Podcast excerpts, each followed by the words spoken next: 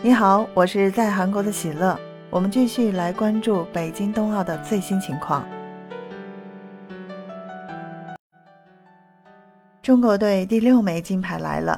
北京冬奥会男子单板滑雪大跳台决赛昨天十五日进行，中国小将苏翊鸣以一百八十二点五分获得冠军。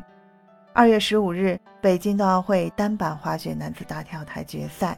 苏翊鸣顶住压力拿到金牌，这是中国首次夺得该项目的冬奥会金牌，刷新冬奥会史上最佳战绩。首轮，苏翊鸣选择了外转一千八百度抓板尾，这是苏翊鸣极具个人风格的难度动作。他在之前的资格赛上就尝试抓板尾的动作，但落地时稍有差池，而这一次他的抓板质量非常的高。落地也相当稳健，获得了一个非常具有竞争力的分数，八十九点五分，首轮排名所有选手中第二名。